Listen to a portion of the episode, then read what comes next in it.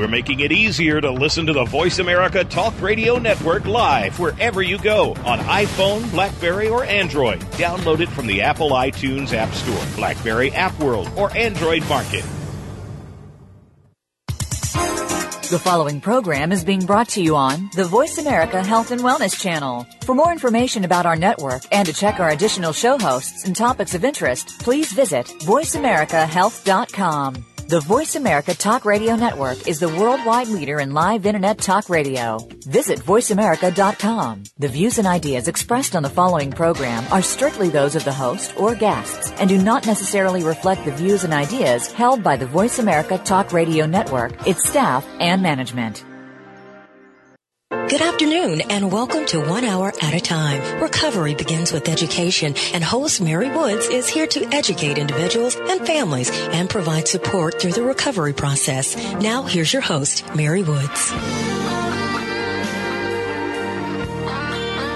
Welcome everyone to One Hour at a Time and this is your guest host, John McAndrew. I'm sure you're used to me subbing uh, by this time and again I want to thank everybody for tuning in and uh, and supporting the program.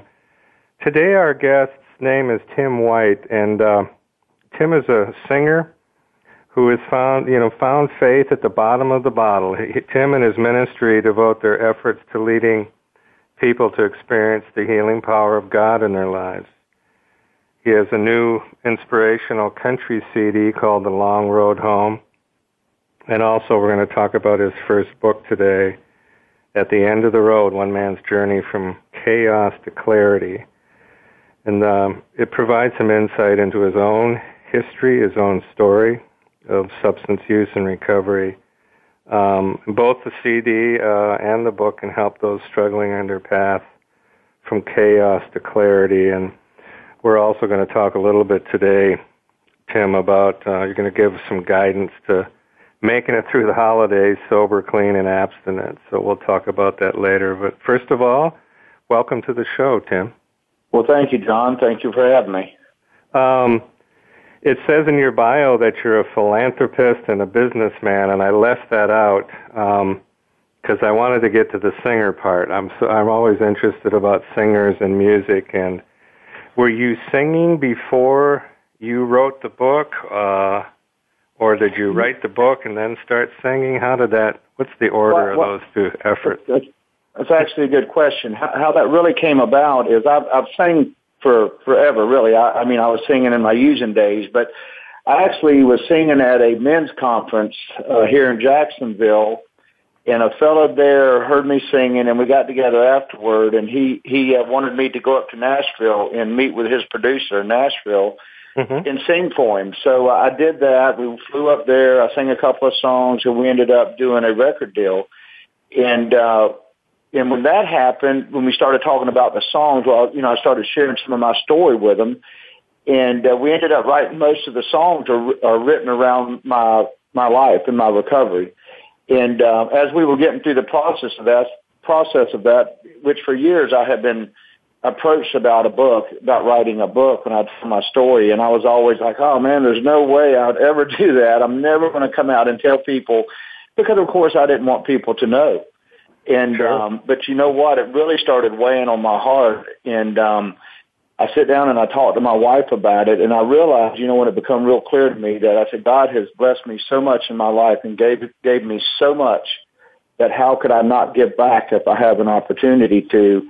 And it really became real clear to me that I was just going to have to step out of my comfort zone and and do this thing um, because I knew that from my story that uh, that it could really touch a lot of lives and let other people know that if they're in a similar situation like I've been, that there's hope for them, no matter where you've been or what you've done. That uh, you know, there, there, there's all you know, it's never too late.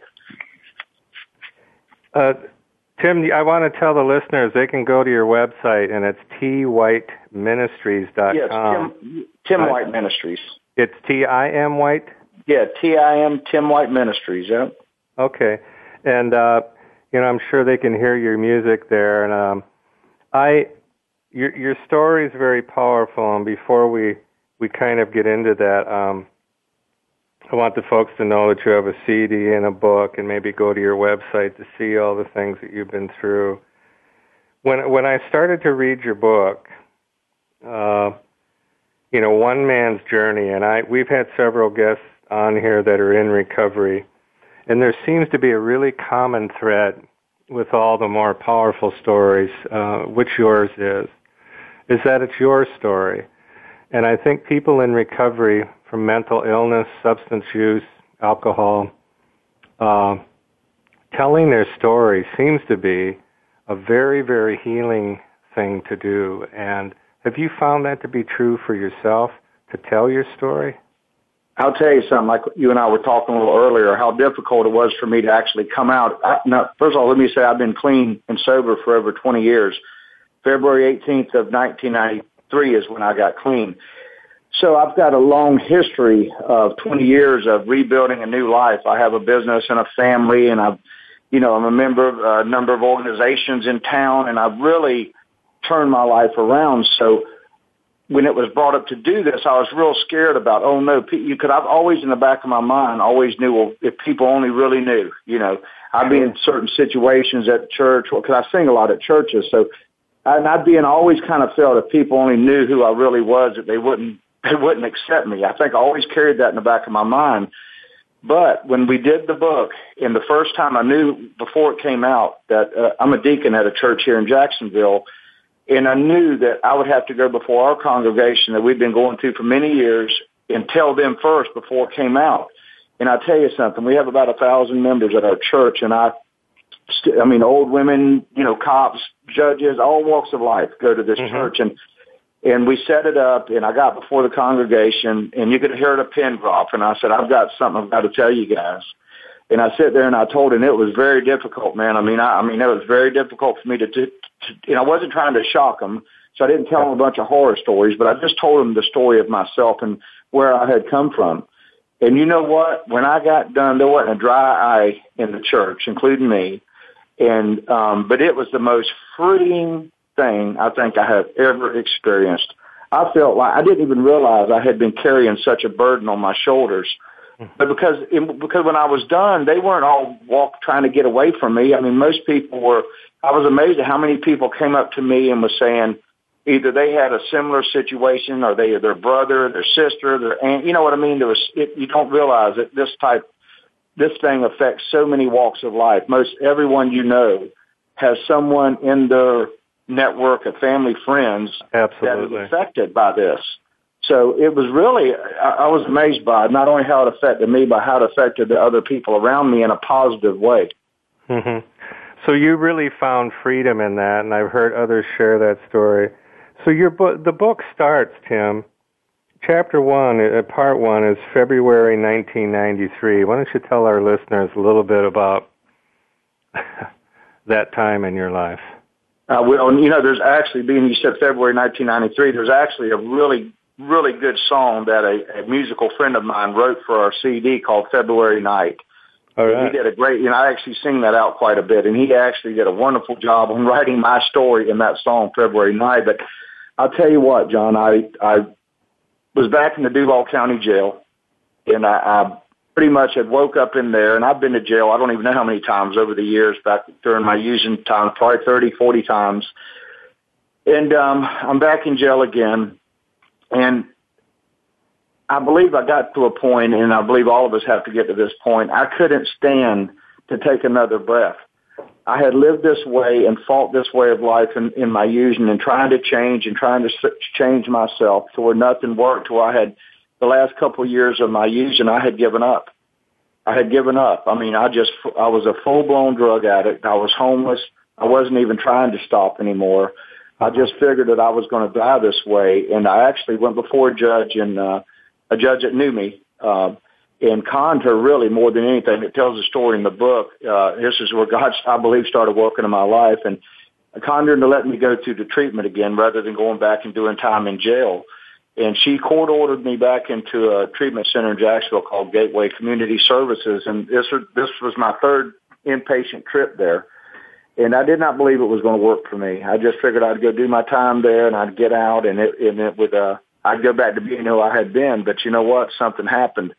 um, when I went in that time. And I think one of the one of the things was is I was broke.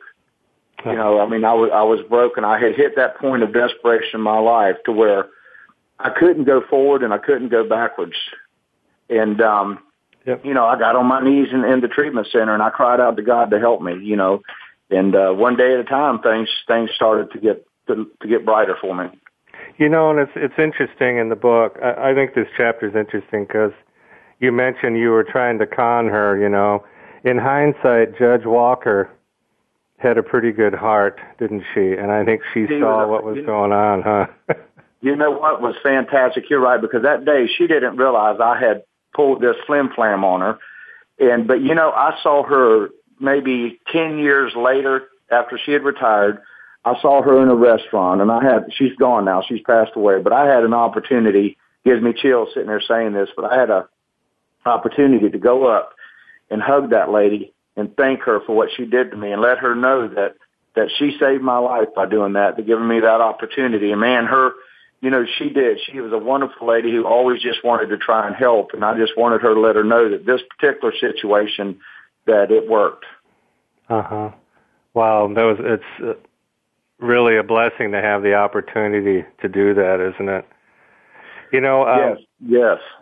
I want you to talk about it, and for the remainder of this segment, maybe, which isn't too long, but I think it's going to lead to a lot about why your ministry is so important to you from what I'm gathering. Um, you talk about your dad in, in the chapter Enter Timothy, going to the bars, you know, and being that little kid, getting the candy and all the stuff and hanging around with those people. And uh, it's really. Uh, a big part of the hole in your soul, isn't it? This story about your dad.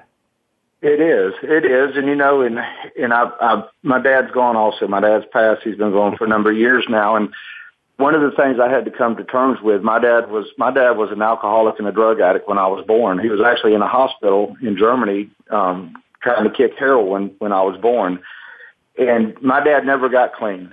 Um, and when I was coming up as a little boy, I was exposed to a lot of the lifestyle of an alcoholic and a drug addict. And he wasn't mm-hmm. a, a terrible person or anything like this. He was very sick, but coming up in that atmosphere. And then at the age of 14, my dad and I started um, getting high together, um, smoking marijuana and drinking. And, uh, you know, I think that being exposed to that environment. A lot of people say that that, that doesn't necessarily it might not affect you, but I'll tell you for me, um, for me it, it affected me. And at the age of fifteen, at the age of fifteen, he um, you know he rented me a place and uh, bought me some groceries and told me I was grown and said you're on your own. And and he walked out and he left. And I mean he would come back and, and visit me, but yeah, so it, it made it very difficult. And you watched your father up close uh, struggle with his addiction. Uh, some pretty powerful images in the book. Um, you know, tell us about that because I don't know. I, you know, that's the real stuff. You know, one of the things that always really not burned in my brain when I was a little boy, and you know, I think all small boys uh, or small children really put their mm-hmm. parents on a pedestal. My dad was gone a lot. He was a merchant marine, and I remember him coming home, and I'd be so excited. I mean, I'm five, six years old, maybe. Be so excited. He would come up the stairs, and he'd be smiling, and man, I can picture him picking me up and hugging me, and I was the happiest kid in the world. My daddy was Superman. He was the greatest thing, and then. You know, and I, the first time I ever saw him OD is when I was about six years old. I'd come in the house and he had OD'd and um he's in the chair and he's convulsing and, and and you know I think he's dying and I don't know what's going on. And my grandmother um came in there and and and she says no and I guess she just knew it was maybe I might as well say something. And she said no Timothy.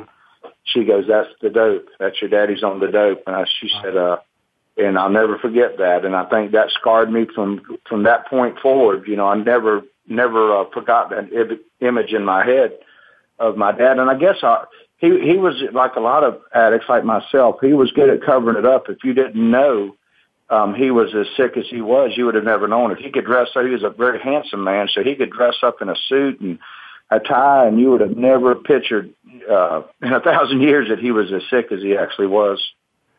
We're talking with Tim White about his book at the end of the road, and we come back. Uh, Tim will kind of pick up this, uh, you know, the journey that you're on, and uh, talk a little more about your dad and your recovery and all the other things that you're doing. We'll be right back.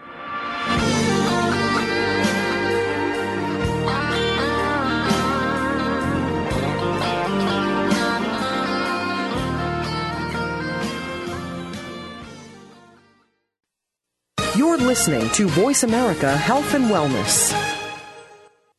Westbridge Community Services. Westbridge is a nonprofit organization dedicated to supporting the recovery of families and individuals who experience co-occurring mental illness and substance use disorders. Westbridge provides integrated dual diagnosis treatment for adult men and women using evidence-based practices. Visit our site today at westbridge.org and discover that doing what works in helping individuals and families gain recovery from dual disorders is important to the staff at Westbridge Community Services. Westbridge utilizes current evidence-based practices, consensus practices, and old-fashioned common sense to provide treatment to individuals and families that experience co-occurring mental illness and substance use disorders. That's westbridge.org, Family Centered Recovery for co-occurring mental illness and substance abuse disorders. Make the most of your beautiful life. Listen to Ageless Living with Dr. Tong Lee and co-host Kurt Wilhelm to gain tips on how to live healthier and happier, alleviate suffering, prevent disease, become more beautiful in body, mind, and fashion, and find peace, balance, and success in your life. Are you aware that every 3,500 calories that you eat above what you burn will put a pound of fat on your body? And running one mile only burns 200 calories? So portion size does matter. And migraines do have a cure. What is it? You'll have to tune in Tuesdays at 3 p.m. Pacific, 6 p.m. Eastern on Voice America Health and Wellness. Your life, your health, your network. You're listening to Voice America Health and Wellness. You're listening to One Hour at a Time with host Mary Woods. If you have a question for Mary or her guest, call now. The listener lines are open. The toll free number is 1 866 472 5792. That number again is 1 866 472 5792. Now, let's get back to Mary and One Hour at a Time. Welcome back. We've been talking with Tim White uh, about his book, At the End of the Road One Man's Journey from Chaos to Clarity. And Tim is a, a singer and a songwriter and a, a businessman and a Christian singer. And he's been, he told us in the first segment how he was a little reluctant to really come out with his story. And he got up in front of his church and told everyone who he really was. And uh, obviously, he's we're grateful that you're doing that today with us, Tim, and remind folks it's timwhiteministries.com because we want them to be able to go there and listen to or get your music as well. And when we left off, we were we were talking about Dad, and there's you know there's always important people in everyone's stories, and I think Judge White was important for you in your story, and obviously your father and you talk about Julie in the book, who's obviously a very important person, and I won't tell them anymore. I'll kind of let you take it from there. You know, we we met when we were young, um, very young. I think I was 16, she was 15 or 17 and 16, and um, she was the my my first love. I guess you would say she was my first love, and and by then obviously I was already living on my own, and and she ended up moving in with me, which her family was very upset about, which I now I, I really can see. I didn't see it back then. And you know, um, I didn't know how. It, you know, and I want to say this real quick. I actually talked to her yesterday, the first time in, in a very long time. Just a weird coincidence. I was at a family member's house of hers, and she called, and we talked on the phone. And you know that I had an opportunity. This is yesterday. I'm talking about now. I had an opportunity to talk to her and really, as best I could, tell her how sorry I was for the things that happened during the time we were together. I had an opportunity to make a little bit of amends to her on the phone, and I really, it really has burdened my heart for a long time for the, the things that, you know, happened during that time that we were together, um, because I ruined, you know, we both ruined it, but we ruined an opportunity to be together because I had no idea how to function or how to love another human being or how to treat a person. I was so I think the early signs of my addiction of this, the self-centeredness, the focusedness of, of focus on nothing but what I wanted. And, but I tell you what, it felt really good yesterday.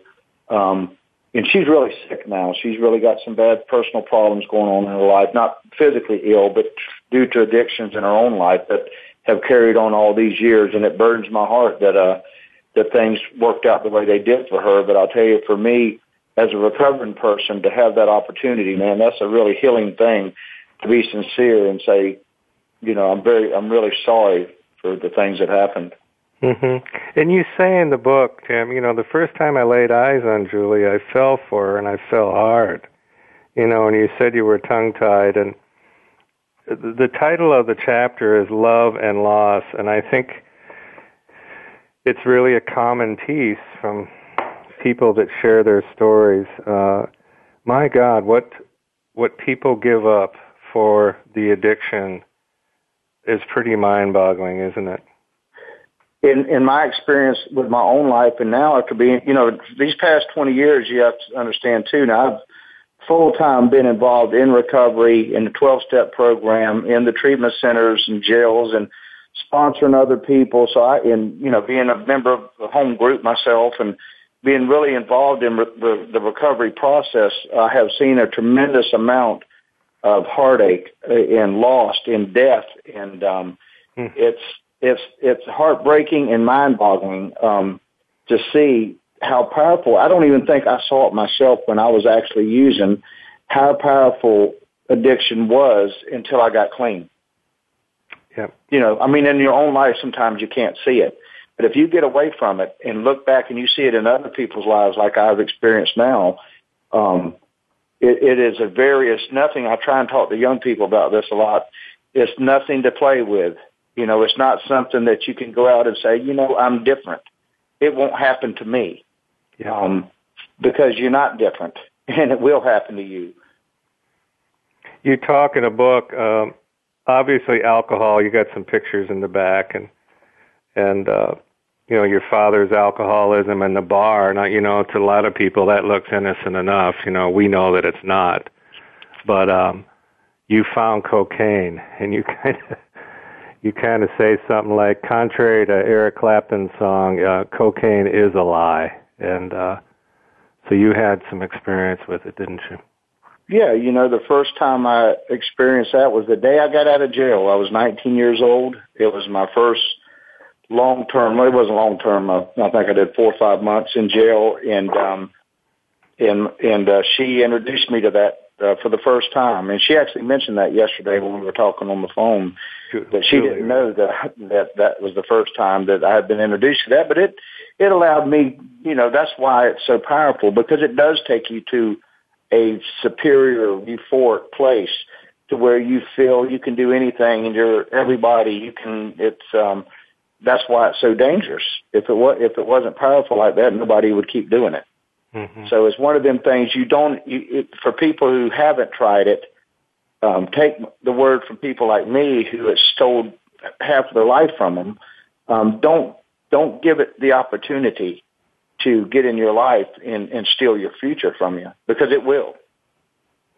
Tim, you're one of the guys that we hear from that uh, shouldn't be here uh, and your stories in and out of jails, and and you recovery really for you was just sort of a place to rest before you keeled over until you finally finally hit the bottom and and your stories of jails and uh it's real powerful in the book but there's a funny one in here if there's any humor in all this that kind of caught my attention. Uh you were on another binge, and uh, you, you tell the story of the evening before um, getting into trouble and getting up in the morning and just walking through a neighborhood and into another house. Like it's just natural to you to go in and rob people and you you rob a little box and there's some cash in there and you rip a check out of the checkbook. Tell us about what you found. You know that that um it's it's a it's it, almost it, unless it wouldn't have happened to me, I wouldn't have believed it. Um, yeah. Like you said, I had been out on a binge with a girl the night before, and this is in North Carolina, and um, I had and since this is you know you got to realize this is still hard for me to even talk about. Even though it's in the book, it's still because I'm not this way anymore. I'm a totally different person, but it is the way things were. And um, I went and was going to commit a burglary, and um, I had had this girl to drop me off, and I went into this yard, and the guy come out, and I had to take off running. Well, when I did, I didn't know where I was at, and I was lost in the middle of the night. So I ended up going to a saw a schoolyard with some school buses, and I got inside of a school bus because it was freezing outside. I was barefooted with just a t-shirt on, and this is in North Carolina in December. And I stayed in the, ended up falling asleep in the school bus. But when I got out, I started walking. I didn't know where I was going, and I was real mad because I'm lost. I've no money. No, no, she's gone. I don't know where she's gone to. And I look over and just like this house is there, right? In my mind, I'm sitting there, there's houses everywhere. But this particular house, there's no cars in the driveway. I go in there. I figure I'll get some money to try and get back to where I was staying. I break into this place, like you said, and there was a box in there, and I open it up, and it's full of ones. And I had been in recoveries, but it didn't even dawn on me what this was. I got all these ones out, and there was a checkbook.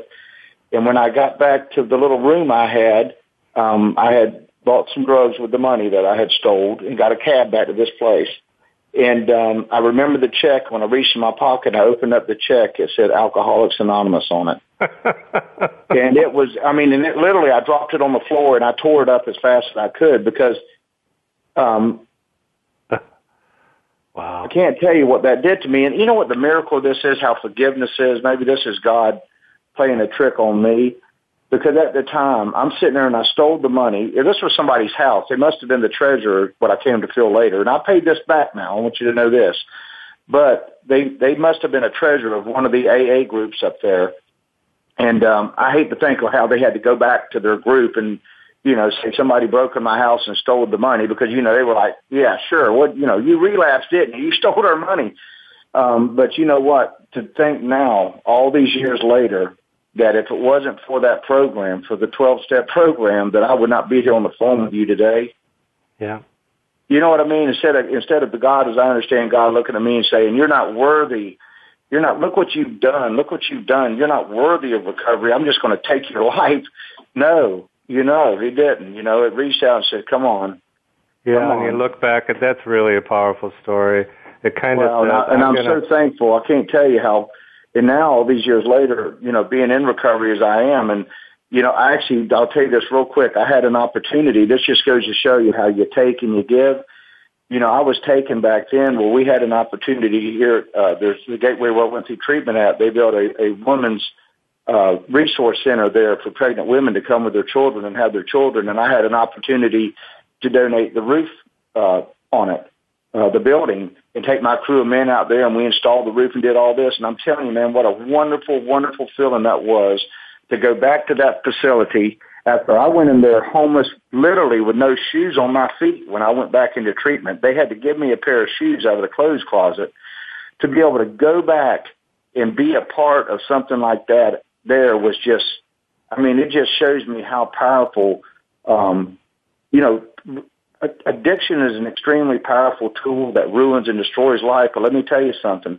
Recovery is an extremely powerful tool also that can do a lot of wonderful, powerful, helpful things in people's lives. It's just amazing how it can, how it can change so much.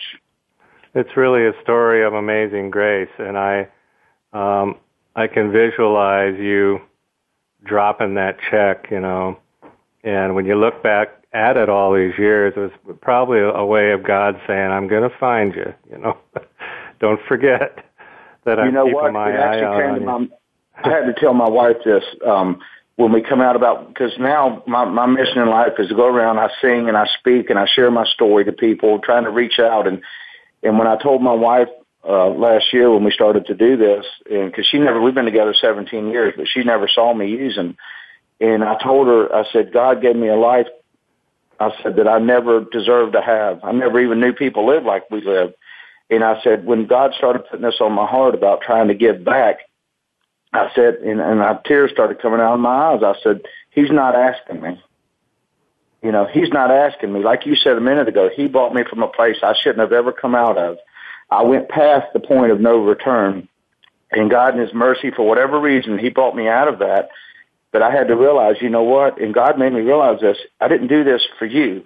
I didn't do this to see how big a house you're going to live in or how big a boat you can have or any of these things. I did this so you can go back and tell these other people that you've been there and try and warn them and show them another way that they don't have to go where you've been.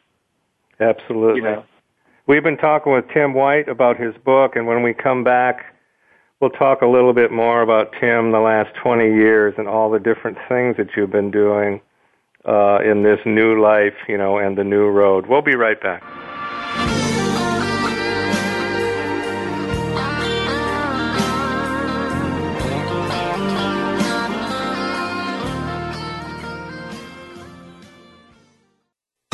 Listening to Voice America Health and Wellness. Westbridge Community Services. Westbridge is a nonprofit organization dedicated to supporting the recovery of families and individuals who experience co-occurring mental illness and substance use disorders. Westbridge provides integrated dual diagnosis treatment for adult men and women using evidence-based practices. Visit our site today at westbridge.org and discover that doing what works in helping individuals and families gain recovery from dual disorders is important to the staff at Westbridge Community Services. Westbridge utilizes current evidence-based practices, consensus practices, and old-fashioned common sense to provide treatment to individuals and families that experience co-occurring mental illness and substance use disorders. That's westbridge.org, family centered recovery for co-occurring mental illness and substance abuse disorders. Nine different energy systems make up the energy body. Energy is all around us and connects us. Energy exerts a major control over our biology and is a big reason why you should be tuning in to Energy Medicine and Optimal Health with your host, Dr. Ann Deatley. We'll explore energy balance techniques, tips, and patterns to keep your flow of energy optimal to maintain maximal health. By adopting these techniques, you will keep your energy body and physical body in harmony. Listen for Energy Medicine and Optimal Health, Mondays at 7 p.m. Eastern Time, 4 p.m. Pacific Time on Voice America Health and Wellness. Tune in every Monday at 2 p.m. Pacific Time and 5 p.m. Eastern Time on the Voice America Health and Wellness channel for Eat Well to Live Well with Kelly Hill. Kelly covers our relationship with food and teaches us how easy eating well and living well can be, taking us on a weekly food journey, guiding us to a more rich and vibrant life. So tune in every Monday at 2 p.m. Pacific Time, 5 p.m. Eastern Time on the Voice America Health and Wellness channel for Eat Well to Live Well with Kelly Hill. Your life, your health, your network. You're listening to Voice America Health and Wellness. You're listening to One Hour at a Time with host Mary Woods. If you have a question for Mary or her guest, call now. The listener lines are open. The toll free number is 1 866 472 5792. That number again is 1 866 472 5792. Now, let's get back to Mary and One Hour at a Time. Welcome back. Uh, again, this is John McAndrew, and we've been talking with Tim White. And before we go any further, Tim, I want to let folks know it's your website is timwhiteministries.com, and can folks get a hold of you there if they wanted you to come and speak or perform? Yeah, they, they can. They can actually go to the website and send us a request. And actually, as we speak, the website's being revamped. They're redoing a new uh, I mean, it's up. They're redoing new things to it and all that. But yeah, they, we can be reached through that. Okay, and please, you know, go there, listeners, and, and check out his music. And um, I have listened to it, and it's very, very good. And I, we should have had a little on the show, but we'll uh, we'll have you back again, and we'll do some music. And Tim, the book at the end of the road, one man's journey from chaos to clarity uh, is by you and Kimberly Smith, and I know you wanted to talk a little bit about Kimberly. You know, I did. That's a, that's been a wonderful uh, journey uh, with her and I also. My brother, because as, as I said earlier in the in the interview here, I went on my own when I was 15. I mean, I went to the eighth grade, um, so I'm really not educated that well, um, and so I obviously probably couldn't have wrote a book w- without someone's help. And my brother actually found her, and um, and her and I met and we sat down and talked and uh I'll tell you something, man. There there there again, I've had a lot of things in my life and I that I believe that there has been a, a an intervention in and here's another time I believe God put her in my life. She was the perfect person to to write this book for me. She actually had a some personal issues herself in addiction, not with her, but a loved one, and uh, she's had some real miracles happen to her in her life since her and I have got connected. I mean, we spent maybe six months together um, uh, writing this, and we've become real close. And I want to tell you too, we actually just won a award last week. Um, we came in second in the state of Florida uh, for Memoir of the Year. Um, well, congratulations! Was, yeah, it was a fantastic. I mean, it just goes to show you what. A, I mean, it is a very good story. It really is. Even when I read the story, it's hard for me to believe, and it was a story about me. But she did a very good job of telling the story as it happened in my. I mean, in the way I would have said it if I could have wrote it. And yeah, I was real, real happy with her and the job she did for me.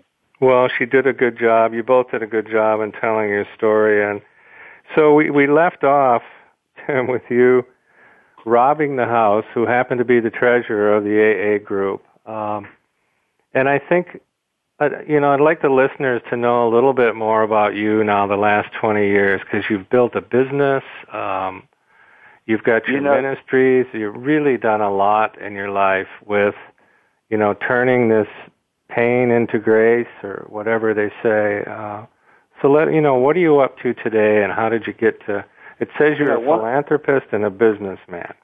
You know, one of the things that I often have to share with people, and I was 31 when I got clean, and I was homeless, penniless, friendless, jobless. I mean, the whole gamut. I had burnt all the bridges. I had the only person who would even talk to me um, at that time was my mother. Uh, my dad wouldn't talk to me at all, and my half brothers. I mean, very little. Like I said, I had no one to really talk to. And when I went into the treatment the last time, um, I had I felt no hope. But you know what really gave me hope is when they started taking us out to outside meetings, which I had been involved with early, years earlier. Um, in 1989 is when I first went through treatment and got stay clean for a while. And you know what? When they took us to these meetings, a lot of the same people were there that had been there four years earlier and they had lives. They had lives going on. They had businesses and marriages and children, and they was laughing and talking about all these things that were going on in their life. And I'm standing back, looking at wanting so bad, wanting so bad to have a life like that, and I had no clue how to get it. Not only did I not know how to not use, I didn't know how to live. I didn't know how to succeed. I didn't know how to make goals, you know, set a goal and how to attain it. I mean, I had just missed the boat on all that stuff. And there was a guy that had been my sponsor uh, years earlier, and he was still around. And I went up to him. I'll never forget. His name was Jimmy C. He passed a, a while back, and I had an opportunity to speak at his memorial actually. But I went to him and I said, Jimmy, I said, would you sponsor me again? And he said, yeah. And I said, Jimmy, I'll do anything you tell me to do. And I meant it. I meant it. I said, I'll do anything you tell me to do. And he told me he wanted, you know, call him every day, go to 90 meetings in 90 days, join the home group, all the things that you hear in recovery. I did them. I did them. And you know what? Slowly, one day at a time, um, my life started getting better. I got me a little apartment. Um, I remember sitting there, and this is in the book too. I remember in my apartment. Now you got to figure I'm 31 years old. I got an electric bill, and it was in my name. And I sit there on the couch and I cried.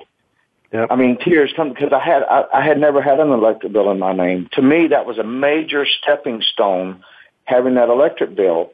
And you know what? I had been in the roof. I had been a roofer um, since I had been a kid. And you know what? One day at a time, I saw other people succeeding. I stayed clean. I stayed involved in my recovery. I started seeing businessmen that were successful, and I looked at them and I said, "I can do that."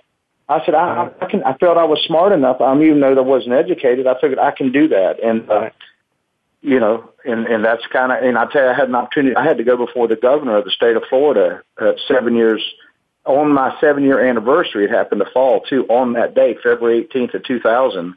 I had to go before Governor Jeb Bush uh, in the in the uh, the board in Tallahassee and ask for clemency so I could take the contractor's exam for the state of Florida.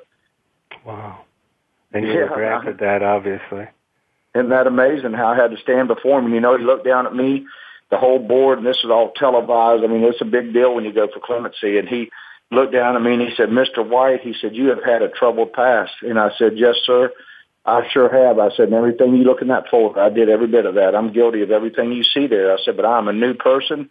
I said, I have been clean seven years today. And I, and, uh, and he asked me a few questions about where I went to treatment and all these things. And and um, he restored my rights. And you know, when I got ready to walk off, the, the Secretary of State called me back to the to the front, and he said, "I want this on the record." He said, "He said, Mr. White, he said, you're an example that recovery is possible in people's lives, and people can change."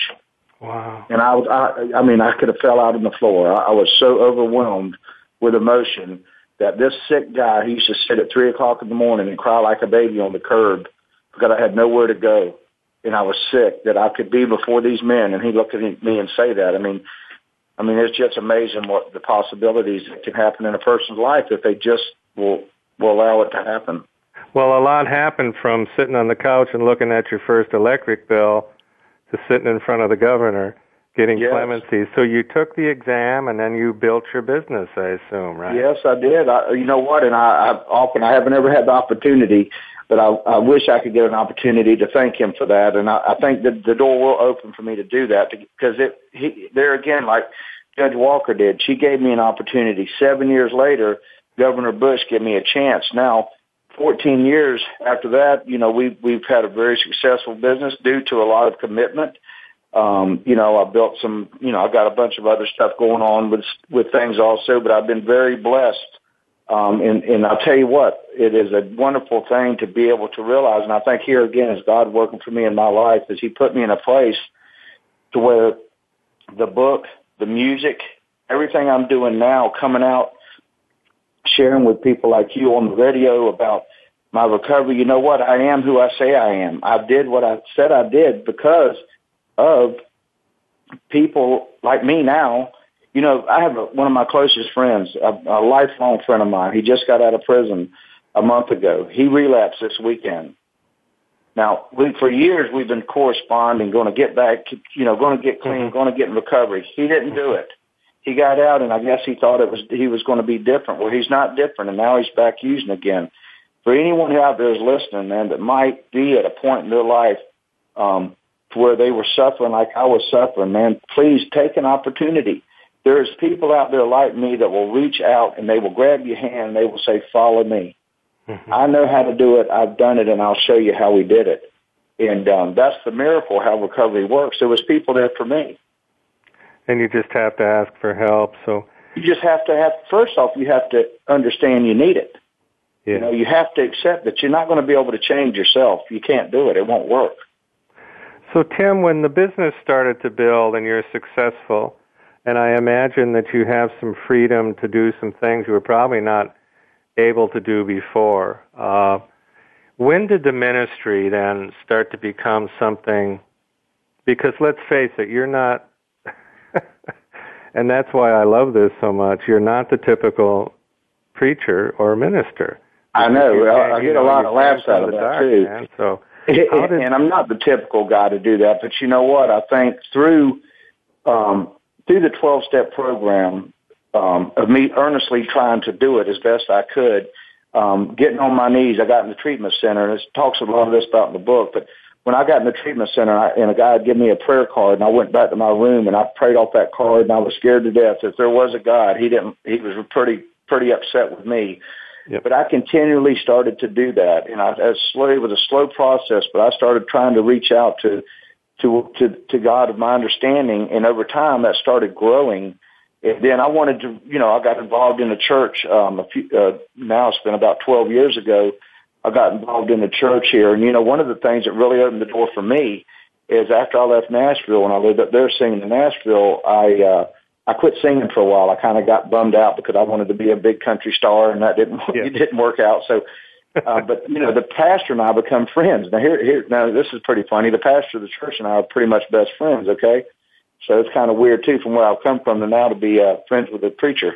But I went to him one day and I said, you know, I said I like to sing a little bit. And I said, if you don't mind, I'd like to sing at church sometime. And they didn't know. And uh, you know, I, the first time I ever got to sing at church, um, I've sang it all over the place in bars and stuff all over the place. And I I went to this church and I sat down and I sang uh, Brooks and Dunn Believe. And I have never in my life felt as good as I felt singing that song in that church. And I looked out and I never forget there was this old man sitting in the front and tears were rolling down his eyes as I sang, as I sang that song Believe.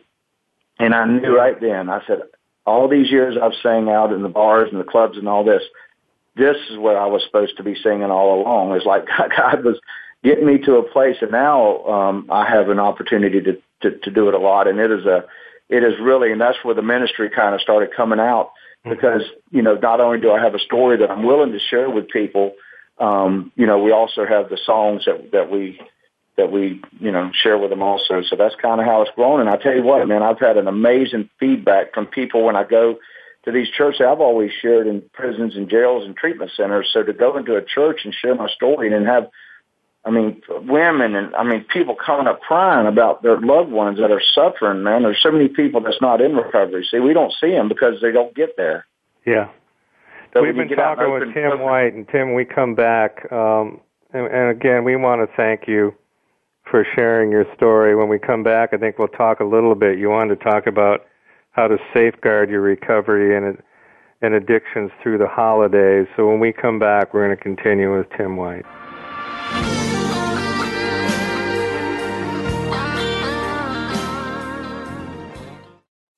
Opinions, options, answers. You're listening to Voice America Health and Wellness. Westbridge Community Services. Westbridge is a nonprofit organization dedicated to supporting the recovery of families and individuals who experience co-occurring mental illness and substance use disorders. Westbridge provides integrated dual diagnosis treatment for adult men and women using evidence-based practices. Visit our site today at westbridge.org and discover that doing what works in helping individuals and families gain recovery from dual disorders is important to the staff at Westbridge Community Services. Westbridge utilizes current evidence-based practices, consensus practices, and old-fashioned common sense to provide treatment to individuals and families that experience co-occurring mental illness and substance use disorders. That's westbridge.org, Family Centered Recovery for co-occurring mental illness and substance abuse disorders.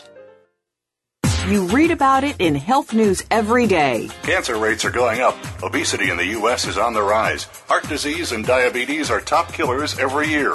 We can follow the advice of our doctor, but cravings persist. Weight goes up and energy is still down. It doesn't have to be like this. Tune in for Body Balance Talk with Lucy Hewitt and her guest experts. You'll learn how you can work with your body to feel better and look better too. Body Balance Talk airs live every Friday at 2 p.m. Eastern Time, 11 a.m. Pacific Time on Voice America Health and Wellness.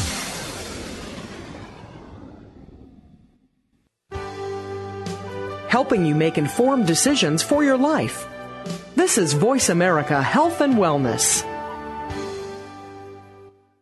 You're listening to One Hour at a Time with host Mary Woods. If you have a question for Mary or her guests, call now. The listener lines are open. The toll free number is 1 866 472 5792. That number again is 1 866 472 5792. Now, let's get back to Mary and One Hour at a Time. We're back, and we've been talking with Tim White, and thanks everyone for hanging in. It's been really a powerful story today. Uh, Tim has told us about his his journey from chaos to clarity. His book is called "At the End of the Road," and uh, we've uh, learned about all the angels in his life: Judge White and the governor of Florida, and Jimmy C. and Gateway, and lots of stuff in Florida. And before we go any farther, I want to remind everybody it's Tim White ministries.com, and folks can contact you directly there. Is that right, Tim? Yeah, they can contact the website, sure. Okay. And we talked about, we'll just kind of continue with uh, looking at your electric bill, and you ne- had never had, you were 31, I think, I'm close there. Yes. Your first electric bill with your name on it, and then you started to, to build your business and you had to get a certain licensure through the state of Florida. So Jeb Bush grants you clemency, and uh, you're probably being a little humble, but I imagine it was a very powerful moment in that court. Uh, and so you've grown your business, and now you're you have a ministry. You tell your story, and through your experience, uh, you've learned a few things about the holidays. And I know you have some things you've written and talked about about safeguarding uh, one's recovery through the holidays. And uh, why don't you tell us a little bit more about that? All right, I, you know, it, is a very difficult time, and it's a, it's a wonderful time and a difficult time. I, I myself, in 1989, when I went through recovery, I'd stayed clean six months, and I relapsed on Christmas Eve.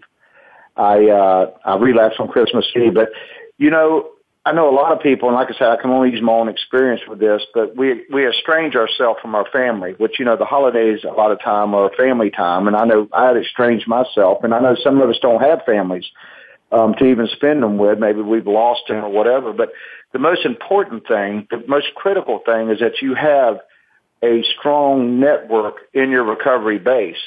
Um, be it in, you know, with, with sponsorship or your, your uh, other members that you're in recovery with, that you will have a strong foundation with them. And I'll tell you something, with me, um, after I got clean, I wanted to have that family unit back, and I went to great lengths to start going back to my family functions, um, the Christmas function that they would have, and and even though it was uncomfortable for me, um, and they didn't accept me really. I mean, they accepted me, but they was all kind of really standoff at first because they were scared of me. I mean, literally scared of me. But I wanted it. I wanted it, and I tell you what, I had a wonderful time. Uh, my, my mother passed a few years ago, and I got to spend 14 years with my mother in recovery, and spent every Christmas with her and my siblings and other family members, um, and had some wonderful times together. Now I have these wonderful memories. So, you know, one of the things I would say is give it an opportunity. Um, give it an, if you spend them like I have in a lot of misery during the holidays, allow that to change. Recovery is about a positive, joyful thing. And if you have to go to parties, if a person, you know, because of their job or their business or whatever, and you feel uncomfortable about it, but if it's a situation where you just kind of have to go, ask another recovering person to go with you. Don't put yourself in a situation that you could make a bad choice.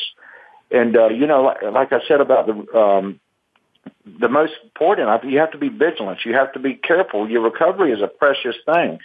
Um, especially if you're early in recovery, I suggest you get to some meetings, you know, every day if you can, um, during, during the holiday season, because there's always a lot of people that need support if you're in recovery. Don't do it alone. I can tell you that. Whatever you do, don't try and just, uh, as the, the saying goes, white knuckle it and think that you can just get through it because not only you probably won't, it's not necessary. Right. You know, there's a lot of other people, you know, that are going through the same thing. So you get together and you talk about it and you work through it. And I don't know now, I look forward to it. I mean, we have a wonderful time at Christmas. My wife is real big into the decorating and the whole, mm-hmm. you know, I have three kids. So we, we, it's a really enjoyable time for us. You have here, um, you know, uh, you mentioned stay close to the program, work some extra meetings into your schedule if you need to except that the first few holidays on the road to recovery may not be joyful because uh, you know you've you've shared that several of them were pretty sad and not not so. And you have written here realize that we are all powerless over the past. What does that mean? That that is a wonderful saying i think because i think for me i actually sang a song yesterday that really fits into that. It's called redeemed by big daddy weave I had an opportunity to sing that at church yesterday, and that talks a lot about us living in the past. You know, constantly feeling the need to rehash. Um, if I did that, I would never been able to go forward.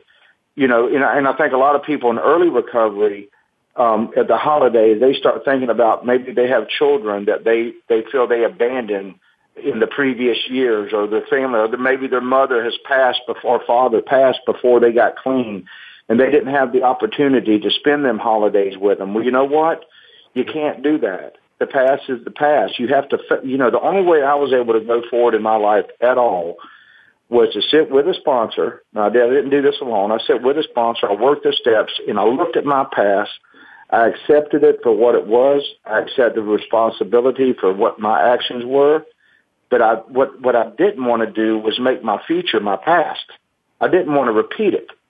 So I had to get past it. I had to myself, and it wasn't didn't happen overnight, but I had to forgive myself. And um, and one of the best ways I did that was reaching out and helping other people. Sure. You know, there's a, no matter where you're at, um, there's people that are in worse situations than you are. And, and you so have your put way down to feel judgment. better about I what's think, going on is to reach out. Yeah, this is really a, a good one. Self judgment over the holiday season's a big issue. You know, am I doing enough? Am I good enough? You know, You'll never be good enough. We're none. We're none good enough. So we'll get past that part.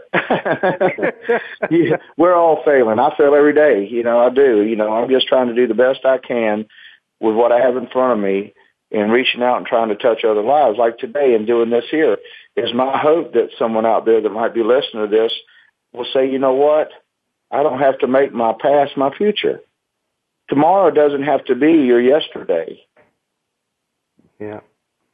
And the last one, I think this is a good one, and I've heard people talk so much about this. Feel the joy of what you have and what you've been given, which is practicing gratitude. How does a person practice gratitude?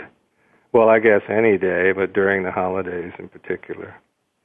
You know, when I first, my first holiday, and we actually laugh about it now, I used to have a little Christmas tree that was like five inches tall, a little tiny one that I'd sit down on the counter and um my, who my wife now became a girlfriend. Well, she made me go get a Christmas tree, and we got a Christmas tree, and I'd never had a Christmas tree of my own like that. And we had a little apartment, and I decorated, and we put all these lights and stuff on it, and it was really a lot of fun. And then at the end of the holiday, after the Christmas passed, well, she came over, and the tree was gone. And she said, well, what happened to the tree? I said, well, I threw it in the garbage. She said, well, what'd you do with all the lights and all the other stuff? Well, I threw him in the garbage with it. what are you What are you supposed to do? And then we had a a very just to see just a moment that I didn't know. I grabbed the whole tree and threw the whole thing in the dumpster. I didn't know you were supposed to save all that stuff. Well, I bet you we've been talking with Tim White, and uh, we want to thank you very much for sharing your story with us. And I bet you have a bigger Christmas tree now. And again, at the end of the road, One Man's Journey from Chaos to Clarity is the book by Tim White. It's available through Tim White Ministries, and uh, also check out his CDs. Uh, contact him on his website if you have any questions, if you're having trouble. Uh, and again, Tim, all of us from Westbridge and One Hour at a Time really want to thank you for inspiring all of us today. Well, I thank you so much for having me, man. For anyone who's listening out there, uh, give yourself an opportunity. Man, life can be a wonderful thing. All righty. Thank you. Bye for now. Bye bye.